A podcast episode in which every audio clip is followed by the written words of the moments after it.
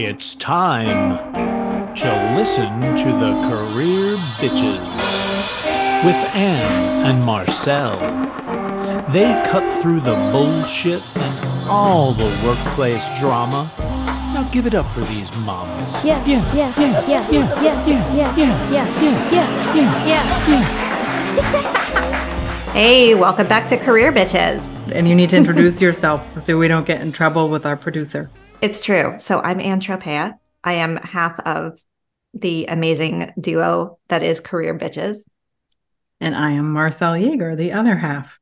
And I will say, people recently, it's funny, but a couple of people have said, Oh, I need to talk to that career bitch because they've needed advice about their next job, like friends of mine. Now they just call me that, which is not exactly what we intended, but sure, why not? I'll take oh, it. Oh, yeah, I'll take it. That's awesome. so today we are super excited because we have a very special guest, Ryan Shay. Ryan, welcome to Career Bitches.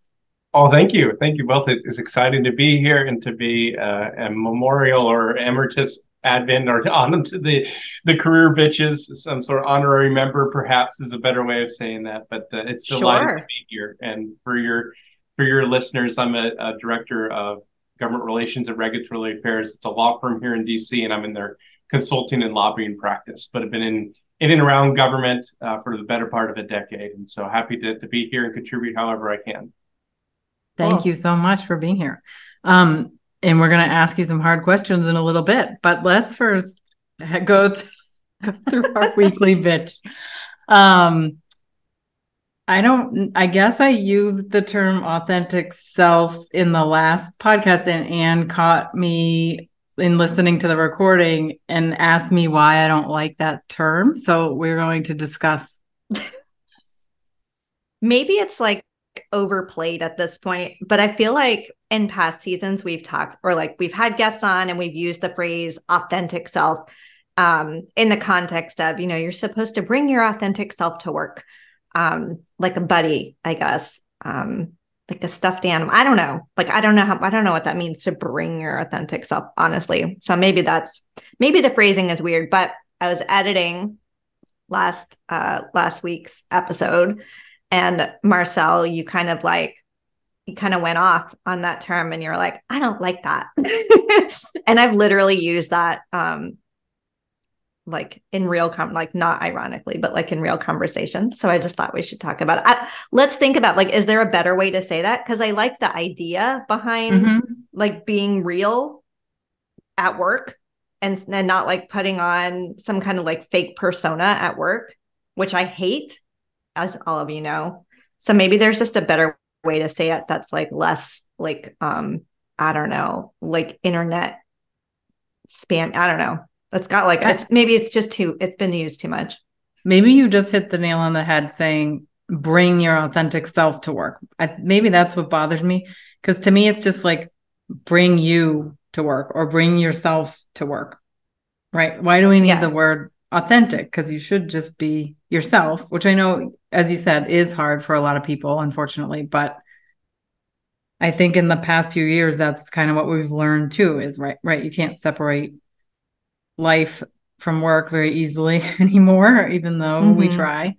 And so I think, yeah, you just bring your real self to work. But do we need another word attached to it? I don't know. I don't know. How about just like, uh, I don't know. I don't know. I just, I, I know in some jobs that's that's kind of like not a thing. Like you have to be someone else to be at work because it's just like the nature of that type of role you know you're supposed to be invisible you're supposed to be I, I don't like that i mean those are jobs those are not jobs that i would do. And i guess if you're an actor like you're not bringing your authentic self to work.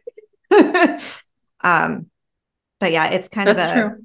it's kind of a um a silly phrase. But you're right. It's true. And i feel like actually because both of you are um for very familiar with the legal profession and i did that early in my career and then walked away.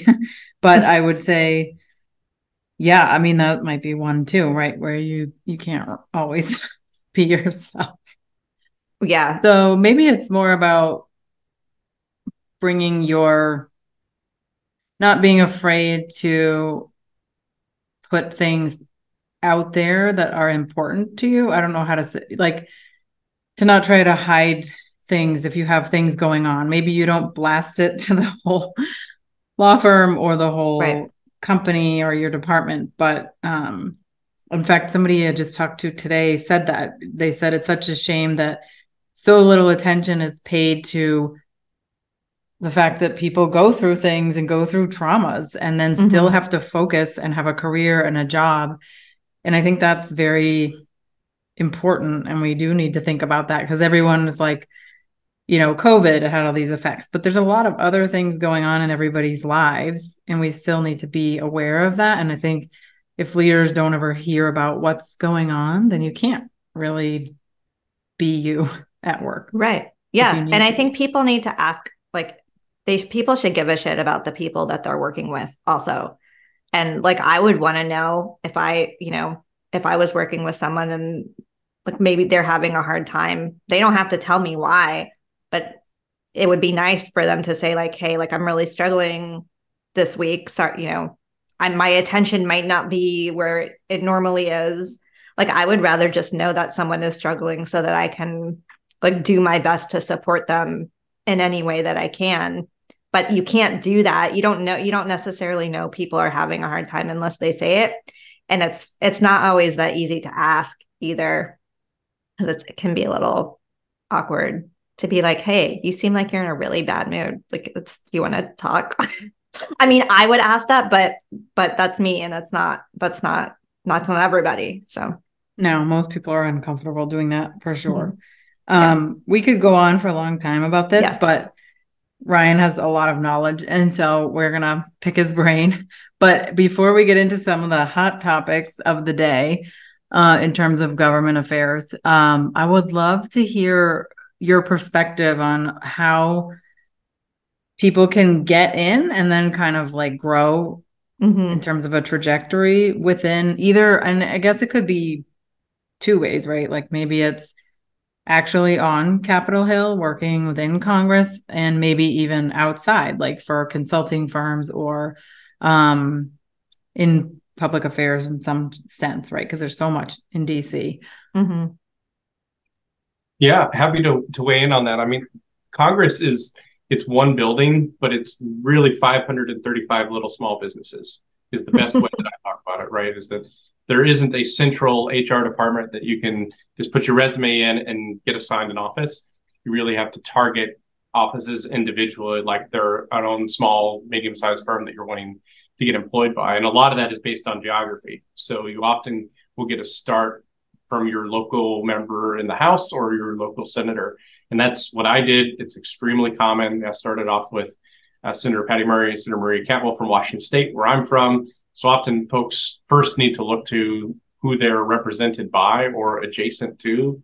Second area is where you have affiliations. So in large part, that's your school, undergraduate or graduate or faith tradition or sport or something, any element of commonality, right? That puts you in a camp that immediately marks you valid or legitimate in the eyes of folks that are, you know, in their 20s and determining who gets these jobs.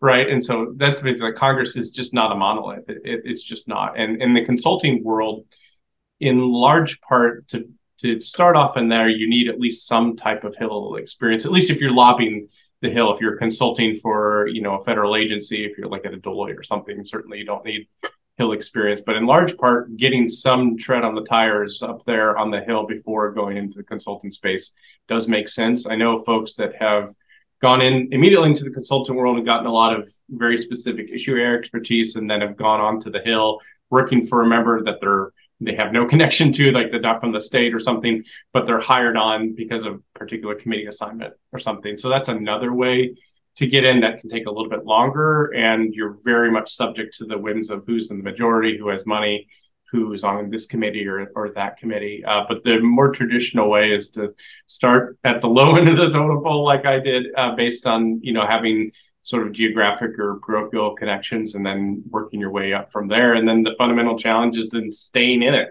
Uh, you can have elections, people lose their jobs, people resign, people die, right? I mean, that's what's different about working for Congress is that you're not working for an institution, you're working for a person, and that person can stay, not stay. You have no control over that. And if they're gone, you don't have a job. So getting in is one challenge, and staying in is another.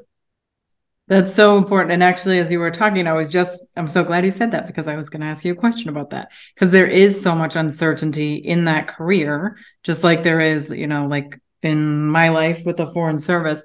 Um, how do you, like, what do you think are the most important characteristics or skill sets that people have? Because obviously, you'd have to be very flexible, right? Is Certainly. one, I'm sure. But what other ones would you say people have to have?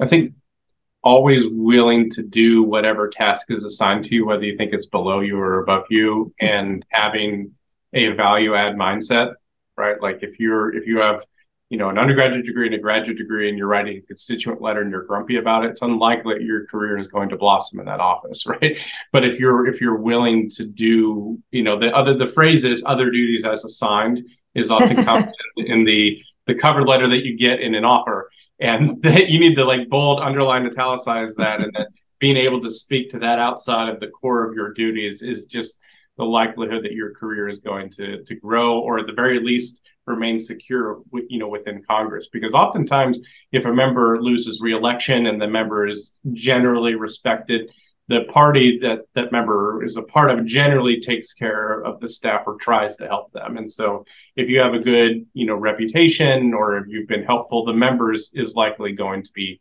to be helpful for you. The, the example that i give is um, i knew a number of folks that worked for senator franken and then one day woke up and they didn't have a job right because he resigned suddenly and the governor appointed uh, then uh, tina smith and she kept on the staff now, she was under no obligation to do that, but she did because the staff had a good reputation. I think she's also a decent human being, right? But it just mm-hmm. points to the precarious nature uh, of the work. But I think constantly being valuable, available, and willing to do what is what is needed, whether it's in your your job description or, or not. It kind of sounds like um, you have to have quite a, a healthy dose of risk tolerance, right? So you're you're okay with risk and maybe you even like the uncertainty like to some extent. Um, but it also kind of sounds like you can't really have a lot of boundaries in your in your work in your day to day so like yeah. Uh, yeah i i wonder it just sounds like something that is more um like better aligned with younger people maybe if you're not married if you i just i'm thinking about you know i'm a mom with young kids and so is Marcelle like i can't just do like other duties as a sign like if i if my kid is sick or if i have to you know pick up someone from school or you know take someone to the doctor's like all kinds of stuff comes up and it's like there's not always like i i need that flexibility in my life.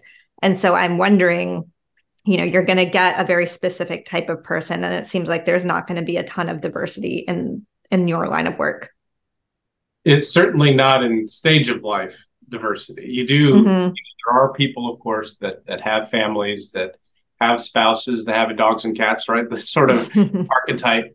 But generally speaking the energy and the fuel of the place is single 20 somethings and mm-hmm. it's not just a stage of life question it's also an income question right? In that if you want to own a home, want to have a family, want to have a spouse, and have some money left over at the end of the month, uh, being a, a, a, fairly junior staffer is is challenging. Now that being said, if you work for a committee in a medium to senior level role, you work in a leadership capacity, you can make ends meet there pretty well um, or in a more senior level role in, in, a personal office. But it is not just a job; it's an entire lifestyle, right? Because mm. you you serve a person, you don't serve an institution, right? Like that person is in an institution, obviously, but you are you are at the will and the grace of the individual member or senator that is that is your boss, right? So they can hire you and fire you for no reason. They can promote you or demote you for no reason, right? There's there's not a, a, system that often exists in, in the corporate world or the private sector or even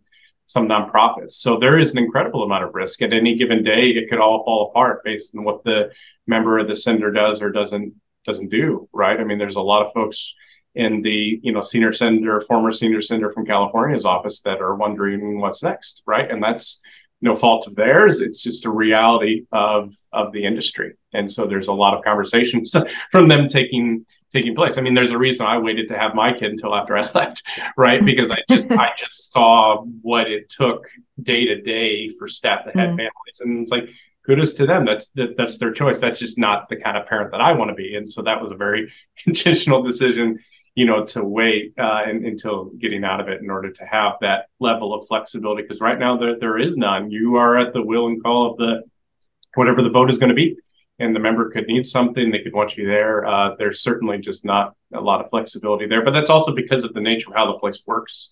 Right? It's not an hours institution. It's a need based institution mm. based on what your member needs and, and that sort of thing. I like that you use that term needs based because it also makes me think of i mean there are a lot of organizations like that and i think it's important for people to realize that when they're thinking about you know like you said sort of what you value at different seasons of your life or at a certain time. Um and then yeah what's the right time for that? Because maybe it is now and not later. Uh and it also makes me back, think about right? That's yeah. what a lot of folks do right? For very i've seen that. life, yeah.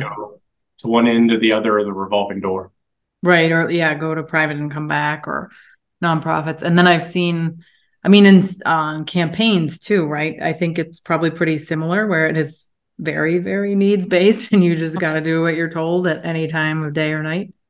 Sure. It's I think it's an exaggerated version of the hill, right? Because there's a terminus every time, right? Like, and you know, the I would say that the the hours are even more challenging and the type of work. I mean, oftentimes, unless you're very high up, you're you're out in the field, right? You don't have an office, right? Like you're not working at a, a desk necessarily. You're eating. I mean, I've done a few of these. Uh, you know, you're eating a, a, a, lot of challenging food, and and your hours are really challenging. So I, I think, but that's also a way to kind of backdoor into the into the hill too that some folks can do. It's it's a very you know much more I think much more challenging route in that if you've you've earned your stripes, then you know the member you helped get them elected or that sort of thing. You can go with them to Washington. That is how some folks do it. It's it, but it's it's much less likely or much less common. Excuse me. Hmm. That's interesting. Um, in the, kind kind of like speaking of uncertainty, I think we'd love to talk a little bit about what's going on currently in the U.S. government, right? Because we have many issues. Like, yeah, sorry, jump the gun on the laugh there. no, you, well, you know way more than I do. I have to be totally honest. I really don't follow it because I try to stay in my like. I mean, the kids take up a lot of space and business and you know life overseas. So uh, I'm always shocked when I read something because it's kind of like, woo, it's from nowhere. It's like comet from outer space. So can you tell us a little bit, and for those who don't know, like me, um, what is currently happening with the the speaker situation, um, which I know feeds into a lot of other issues that'll probably come up also. Sure. So we are now in the eighth day of the U.S. House of Representatives not having a speaker. That has not happened in anyone that's alive in their lifetime. And the reason for it was indicated back in January, which I'm sure a number of you at least vaguely remember when it took the House a week for McCarthy to become Speaker. Um, it took 15 ballots. Normally it takes one, right? This is generally a ceremonial vote because he or she has convinced enough of their members in their conference or their caucus to when they go to the floor, the majority gets their person and you go about their day. But what you saw in January was because the new Republican majority's margin was so small and the contingent in the conference was large enough to deny him 218 votes is what you need a majority in the full house. We just kept doing this again and again and again until enough of the holdouts were convinced to vote for him and five, I believe, yeah, it was five were convinced to vote present. So they still didn't vote for him. They just voted president, which lowers the threshold. And there were some Democratic absences. So we squeaked by. And in part of the deal to get those folks to either vote for him or vote president, he had to basically agree to gut a lot of the speaker's power in order to get people to come on board. And and one of the things that was ultimately um, now former Speaker McCarthy's undoing was retaining it's called the motion to vacate, which is mm. in you know, in European or parliamentary systems, the easiest analogy is a vote of no confidence that can be brought that instantly brings a, a snap election to retain whoever the leader is. And this had been dangled over the, the you know, former speaker since January as this sort of existential threat that if elements of the far right or his detractors didn't like something they did, that they would pull this trigger, the vote would happen. And McCarthy, to his credit, did two things that uh, not a lot of people expected that he would do as effectively. And the first was get a debt ceiling deal with the President Biden in May, and then find a a CR to fund the government to keep the lights on. And he did both, and both of them were the predicates for his downfall. In that the folks that voted to oust him believed that he overstepped his authority, that he relied on Democratic votes and not Republican votes to pass these stopgap measures, that he didn't fight sufficiently for conservative priorities, that he didn't pass all 12 appropriation bills. The reasons for them voting against him were as myriad as my fingers and toes, right? Like there wasn't just one reason of, oh my gosh, you didn't vote on this one bill, and so we don't like you. Uh, and that was the fundamental problem is his inability to defeat the motion to vacate vote is that he couldn't just make a deal with one person that would bring enough people along. And he ultimately lost eight votes, uh, which is three more than he could afford. And it fit a number of members that disliked him personally, didn't trust him. I don't know what they're doing. And then there's a couple of members that, that fit into that category. And so what that was uh, that was last week, and the House still doesn't have a speaker because the problems that McCarthy faced are math based, right? They're math based, they're coalition mm-hmm. based. And I it's becoming increasingly difficult for me to see how this um, circle is squared, to be completely frank. There was a lot of hullabaloo yesterday about now Majority Leader Steve Scalise securing a majority of the House conference. Uh, the underreported part of that is he got four votes from members in the conference that can vote in conference, but can't vote on the floor because they're delegates for ah. from a territory, you know, like Samoa, Virgin Islands, or something like that. They can vote in a part of conference, but they can't vote on the floor. So the actual vote uh, was 110 to 99, and it was a bare majority, like by one vote. And uh, House Judiciary Chairman Jim Jordan got 99 votes. And but very quickly after that, he went to Scalise and told him that I'd be happy to nominate you. I'm going to vote for you. Basically saying I can't win, and so I'm going to throw the support behind you so we can get somebody. But as of this morning, there are well over a dozen members that since this morning or late last night have vocally said they will not vote for Scalise on the floor. Hmm. So again, we're back right back to where we are, where the margin is small enough and the detractors are large enough now for you know McCarthy 2.0, right? That they they don't like that Scalise's establishment. They've been in leadership for 10 years. A number of them have explicitly pointed to his cancer prognosis and diagnosis as he probably shouldn't serve as speaker while he's dealing with his health issues. Now you can argue whether that's good or bad, but that's something that they're explicitly pointing to. And so that's why the House is paralyzed, right? Is that you are in a situation where they can't, or rather, they don't want to work with Democrats to get a speaker. They could, right? They could find a, a consensus person that enough Dems could live with. They could come to some agreement of maybe a little bit more seats on certain committees or mm-hmm. certain rules changes that Democrats would like. But they all learned the lesson from McCarthy, or at least the perceived lesson, which is if you rely on Democratic votes, you will no longer you, your your time in power will be will be limited. And this is an element where a lot of outside DC people ask me, why don't they just work with the Democrats to find somebody that's reasonable that can right. represent, you know, a, a broad majority of the House? Because it's but the I think it's hard to overstate the vitriol mm. of the left from the House Republicans. The Senate's different but in the but in the house the the vitriol the distrust is is just fundamental. And I realize I've talked for a ton of time. So no, I want to want want an opportunity for any other thoughts or questions here before I continue. Well, obviously, this is fucked up. I'll just say that. I think that's in the original Latin. Yep. Is, is, is That's how you, the- I- yeah. yeah. It's just so it's so frustrating.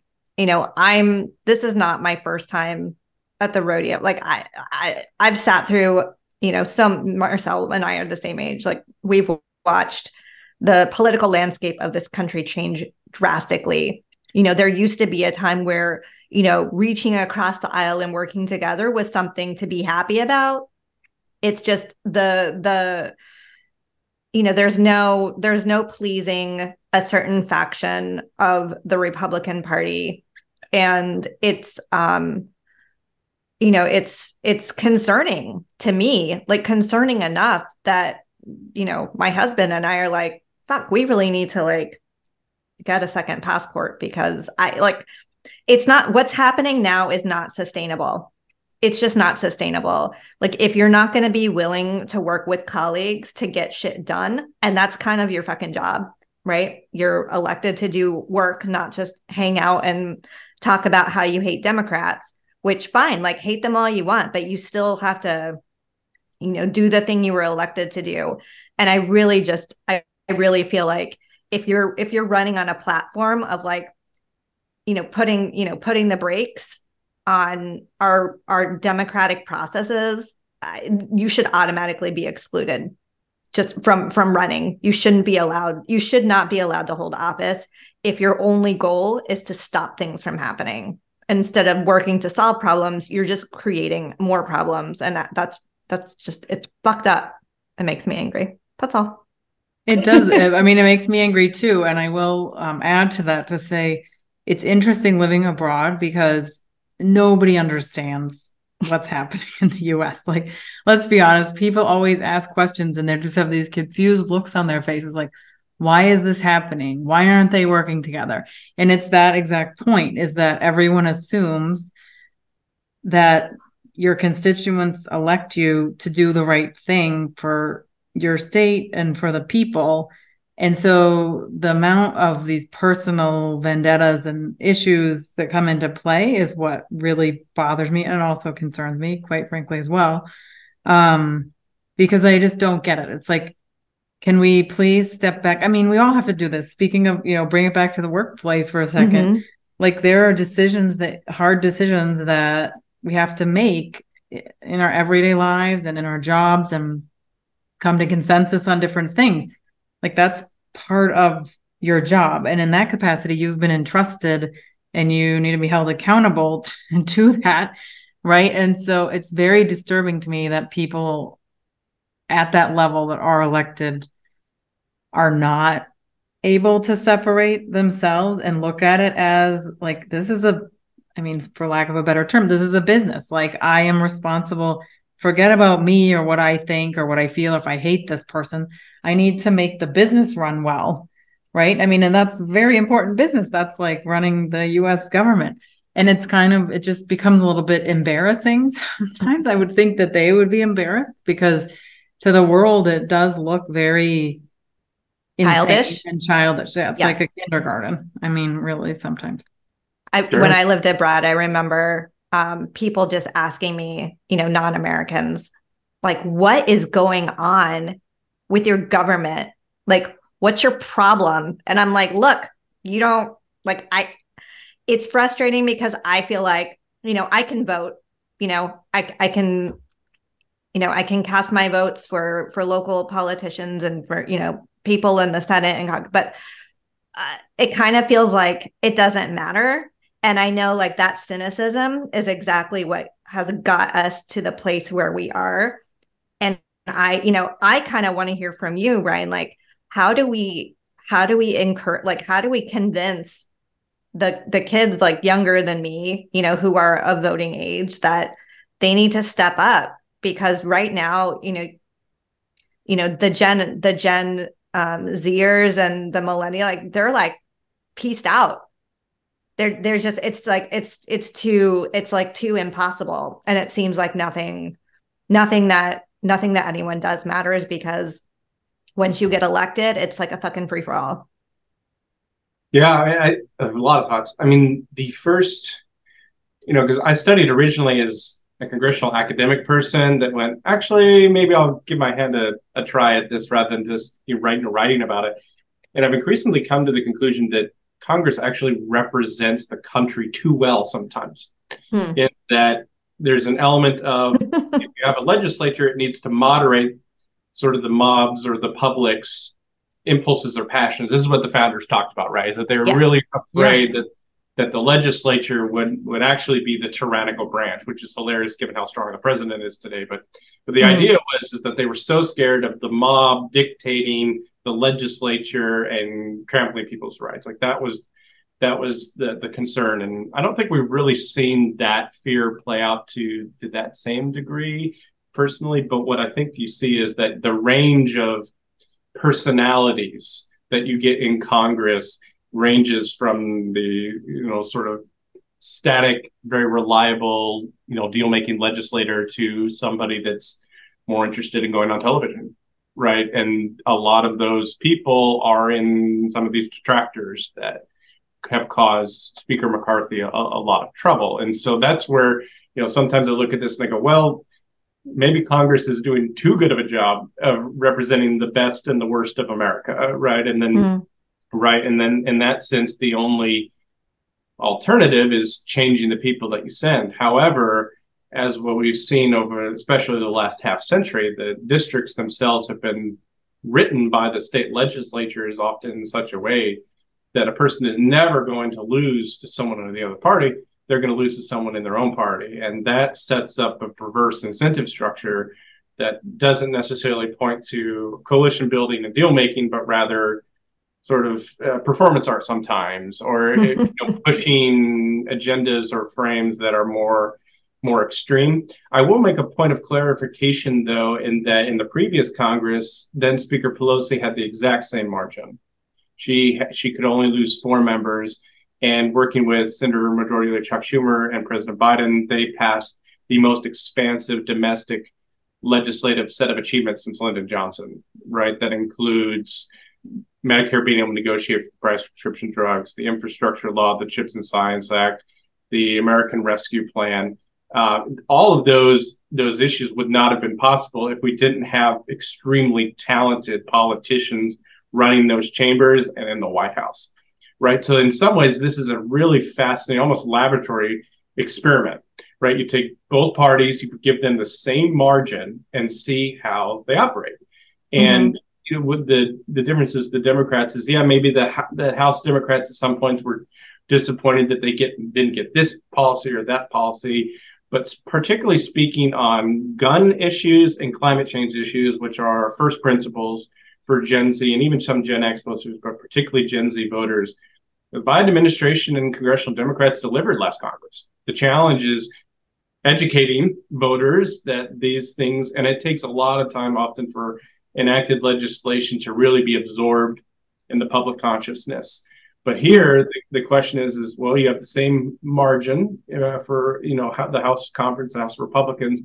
What have they delivered for their constituents? And I think there's a fair amount of legitimate criticism that there wasn't a legislative platform. There was an oversight platform, right? We need to investigate the Biden administration. We need to hold Hunter Biden accountable we need to cut spending. Uh, that's where a lot of those frames come from, right? And that's where the shutdown conversation comes in, right? In that in the debt limit deal, Fiscal Responsibility Act that then Speaker McCarthy and President Biden agreed to, not only did it raise the debt ceiling, it set uh, what's called a number of top line levels of spending for appropriations to guide FY24's annual appropriations. That's a lot of gobbledygook. What, what does it actually mean? It means setting the parameters for how much money we're going to spend in the next fiscal year. That's what the right. agreement was. The problem was two weeks after it was enacted, Speaker McCarthy walked back on it because the vote to pass it needed Democratic votes. The Republicans were not going to be able to pass it on their own. And so he basically had to get, you know, Minority Leader Jeffries to deliver enough Democratic votes and more Democrats than Republicans passed it. So it poisoned the well in the conference right? It's like you're not acting the will of the majority, you're relying on Democrats. And so he backtracked on his deal in order to satisfy them. He mm-hmm. did the same thing in launching the impeachment inquiry. And so all his coalition management was not how do I make a deal with Democrats? It's how do I make my antagonist happy so I don't lose my job? Right. That's where the focus became. And to the point, though, I would have to push back a little bit, and on the votes don't matter because we would not be here if Republicans had won the expected margin right? If they had won the expected margin that tracks generally with the president's approval rating, this is almost it's almost like clockwork. In an mm-hmm. off-year election, the opposition power almost always wins the House and almost tracks perfectly the presidential approval rating. That did not happen uh, last November, and that a lot of people were banking on that. And one of the primary reasons, and there's two primary reasons. Obviously, the Dobbs decision motivated a lot of voters to vote for Democratic candidates that maybe they wouldn't otherwise want to have. It charged up Democratic voters and beat back a lot of the, the Republican uh, campaign money. The other is, is the impact of the January 6th insurrection and the statements by candidates that were then running for Congress about it.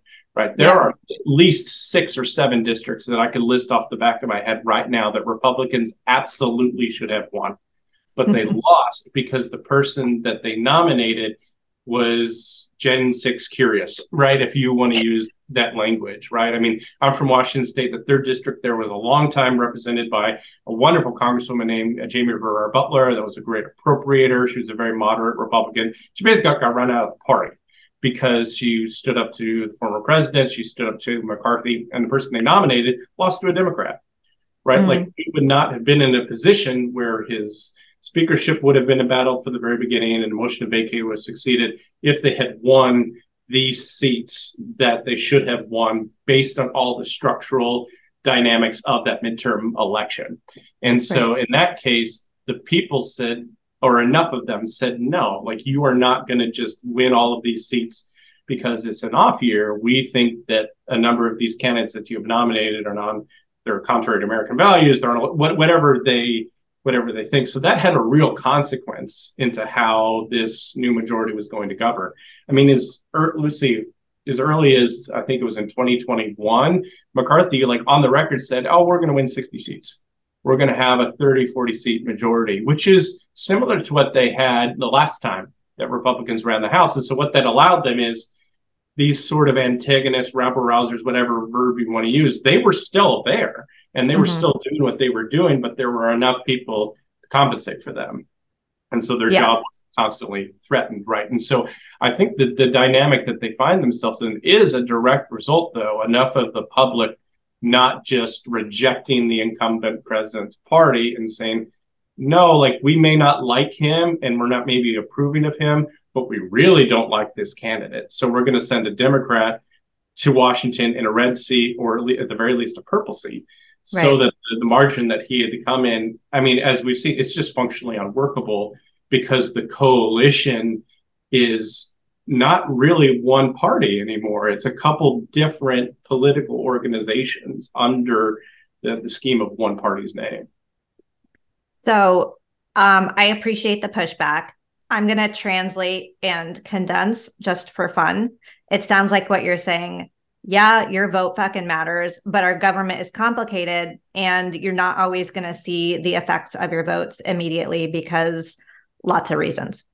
Yep. And we also have to remember it's designed not to work, right? Like we have to remember it was designed by the founders who were terrified of a king mm-hmm. or a queen or a monarch. And so they set it up to make it as, as difficult as possible to, to do things like that was a, that was a choice. And right. so we kind of have to price that in to how responsive we think our government is going to immediately be. That being said, since COVID, especially, federal government's actually been pretty responsive, right? I mean, if you think about the COVID bills under the Trump administration, some of the largest pieces of legislation ever, even when accounting for inflation. I mean, they make some of them make look some of the New Deal programs look like jump change, right? So the mm-hmm. federal government, when it wants to, can be extremely responsive, like in the midst of an emergency. But again, going back to where we are now, without a speaker, you can't be responsive, right? Like right. the analogy that I use with clients and colleagues or whatever is until you have a speaker, the house is in like safe mode for a computer. Right? it, it, can it can only do like two things. It can like try to start and then turn off, right? Like that's pretty much what the house is right now. It can call for a vote for a new an actual speaker, or it can vote to adjourn. That's it. And so Wow. you're thinking about everything that's going on in the Middle East right now. You're thinking about Ukraine. They literally can't even vote on a resolution in the House to express support because you don't have a speaker. And without a speaker, you can't bring up a resolution. You can't even use it's like inside baseball, but some of your leaders, but you can't even use a discharge petition, which is like this backdoor way to get around the speaker. Can't even file that without a speaker, right? Oh, And wow. all this is fast forward a month from now, government's going to run out of money. And so it's the sort of doomsday scenario is, you know, mid-November comes around, government shuts down. There's not even somebody for the Senate and the White House to negotiate with, right? That's the sort of doomsday scenario. Fun. Yeah, that's real fun. And it actually directly impacts my family. So it's yeah, Yeah. more fun. Whoop, whoop. Um, right. Obviously not fun at all. And that's it's Yeah. terrifying. Um yeah, I wonder so I guess part of the answer to the question I asked about encouraging people to engage in the democratic process is um, maybe we need to do a lot more educating at earlier ages so that people number one understand our government which is incredibly complex. Um, and you know we learn you know we learn about um, you know the different branches of government. Like we learn we learn shit in civics right and in middle school and we learn it again in high school but it doesn't really like it doesn't really hit it doesn't people don't get it it's it's very it's i don't know i think may, there's got to be a better way to explain to people you know how how everything happens and how it how all these little pieces fit together so maybe that's the answer but but yeah it's, it's scary times Here really helps, right? Like, so Mhm. a lot of, you know, school programs, the ability to, to come for a summer or even a time and understand it, that, that stuff can be, can be really helpful. Mm, yeah Yeah, that's true. A lot of schools do take trips there and stuff. My grade was never allowed to because there was a lot of bad kids, but a lot of people I know were allowed to go to DC and experience the process. So I think you're right. I think, or even just meeting right with somebody who is very knowledgeable, like you, or somebody um, working on the hill, just to talk it through and ask their questions, and and then you know, the then there will be even like people that not even just speaking about participating in the process by voting, but it would probably inspire a lot of kids to run themselves one day, right, and take that career path. Certainly. I mean, you've seen an explosion of that post 2017, right? The the run for Mhm. something effort, right? Like, you know, there's been a lot of efforts to to do that as well. The other thing that I always like to stir in is that I think a lot of times as Americans we think that right now like the country's going to hell or everything's terrible, but it was really great at some point in the past right? Like I, I know oftentimes a lot of groups that have been on the wrong end of the majority stick like don't hold that belief, but I think a, a lot of Americans do. Like they think that like, oh my gosh, we could just go back to you know the post World War II era, then everything would be fine, right? And then we were, you know, I, I think that not only this is the civics education component that you're talking about, but I think it's also a realistic examination and learning about history, and then be able to put what we're experiencing in context to understand how upset I should be about it. What are the possible solutions? How much impact could this have? Is this is a you know flash in the pan, or is this you know pretty systemic? Right? I mean, there have been instances in the past where speakers um, have died, right, and have thrown the Congress into disarray. No one's ever been vacated before. That's new, but you have had instances before where certain elements of certain parties hijack the agenda in the eyes of some uh, in the eyes of others. It's they're they're fighting for for their beliefs. I mean you used to you used to have people in, in congress that didn't believe that certain people had the right to vote right? Or either the example i always use is you know there were thousands of americans that rallied in madison square garden for america first with charles lindbergh right on the eve of the Second World War, right when horrible atrocities were taking place. Like that happened in America, right? So even Right. then, under like probably one of the most unifying American experiences, the response to the Second World War, you had a lot of people that were not on board, right? And so that's where that always helps me put some of the things that really concern me in the general populace and who gets elected or whatever, kind of in some context, right? Is like you can't just be nostalgic around these great moments. You have to think about that even in the midst of that, there were people that voted, uh, you know, against certain, you know, arms deals for countries that needed to be able to defend themselves, right? So I think being able to look at that in, I think, a little bit more balanced perspective, at least kept me sane, especially as a, you know, a Hill Democrat during you know, four years of Trump. I read a lot of history books right, in order to, to, to, you know, to stay sane or be able to put it in, in some context. Yeah, no, I think that's a great point. And um, I'm glad you're reminding people because, and there's a lot of people, especially older people, right, who are just watching the news all the time and doing exactly what you say. So I think that's super important. Yeah. Definitely. The other thing, the other thing too is often I would encourage people just to watch C-SPAN, right? Like C-SPAN's act- great. Actually, watch it. Like I love C-SPAN. arguably, its most its most transparent, open version that has it has ever been. Mm-hmm. Right? You watch everything with the exception of a closed committee hearing with like the intelligence committee, right? Like that makes right. sense. But like you can watch the floor debate, you can watch every committee, you can actually see how government works. And I find that most time watch the committees, not necessarily the floor.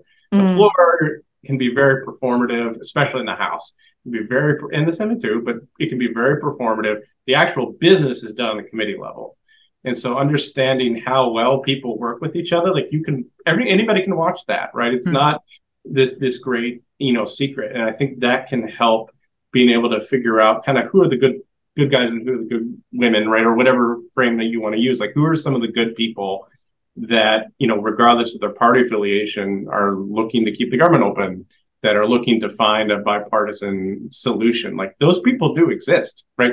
I know many of them. Like they are out there but they very right. rarely get the headline in the copy because right. they're not newsy, right? Yeah, so part right. of that is an incentive structure that I think as consumers and as people that we cha- that consume news, we need to help force the model to change that what we want content is from people that are actually delivering not just those that are making a spectacle, right? We can't just blame the media on that. The media is a business; it's responding to what consumers want, and so I think part of it is we need to change, you know, what we want out of that. Which is why I always encourage people to buy a subscription to news a newspaper, right? Mm-hmm. Somebody that isn't on television that has somebody up on the hill that's getting people on the record, that's covering this stuff. Like the people have so much power to influence not only the media coverage and the American government, but often we throw our hands up and say we have no power, uh, which I think plays into the hands of folks that kind of want to tear it down. And so I think, sure. I think we can take some responsibility on our own for these little ways that we can make a difference.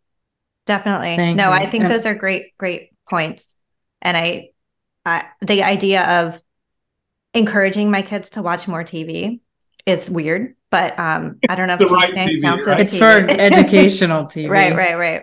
I also yeah. think Marcelle, we should um we should come out with a line of T-shirts that says ne- "negotiating is sexy," and get people interested in um you know actually getting getting the job done instead of you know raising your fist and yelling a bunch of crap that gets you on Twitter. I don't whatever it's called now.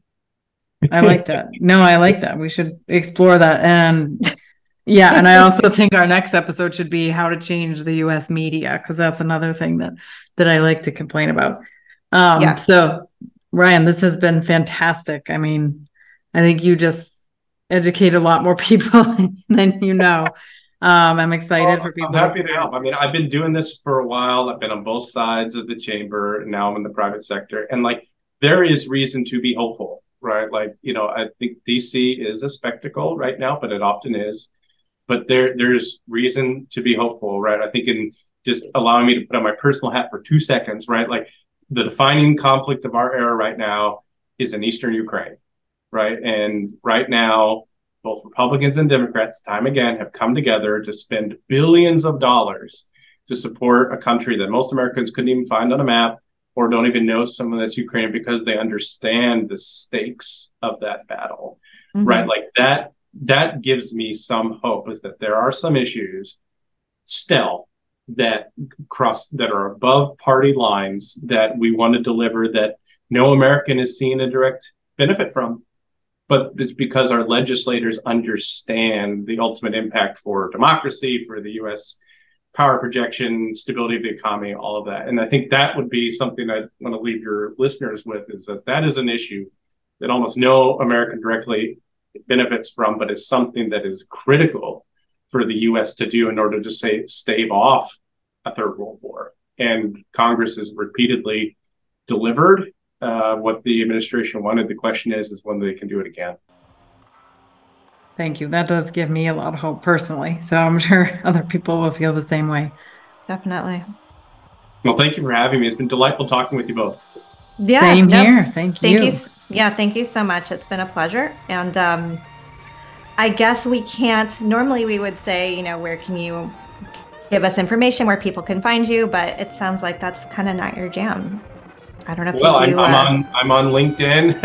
Uh, you can search for me find my page at the firm. Um, be happy to folks want to want to talk more. This is what I do for a living, so if I can be helpful, just search me out that way. Ryan J on LinkedIn. There I am.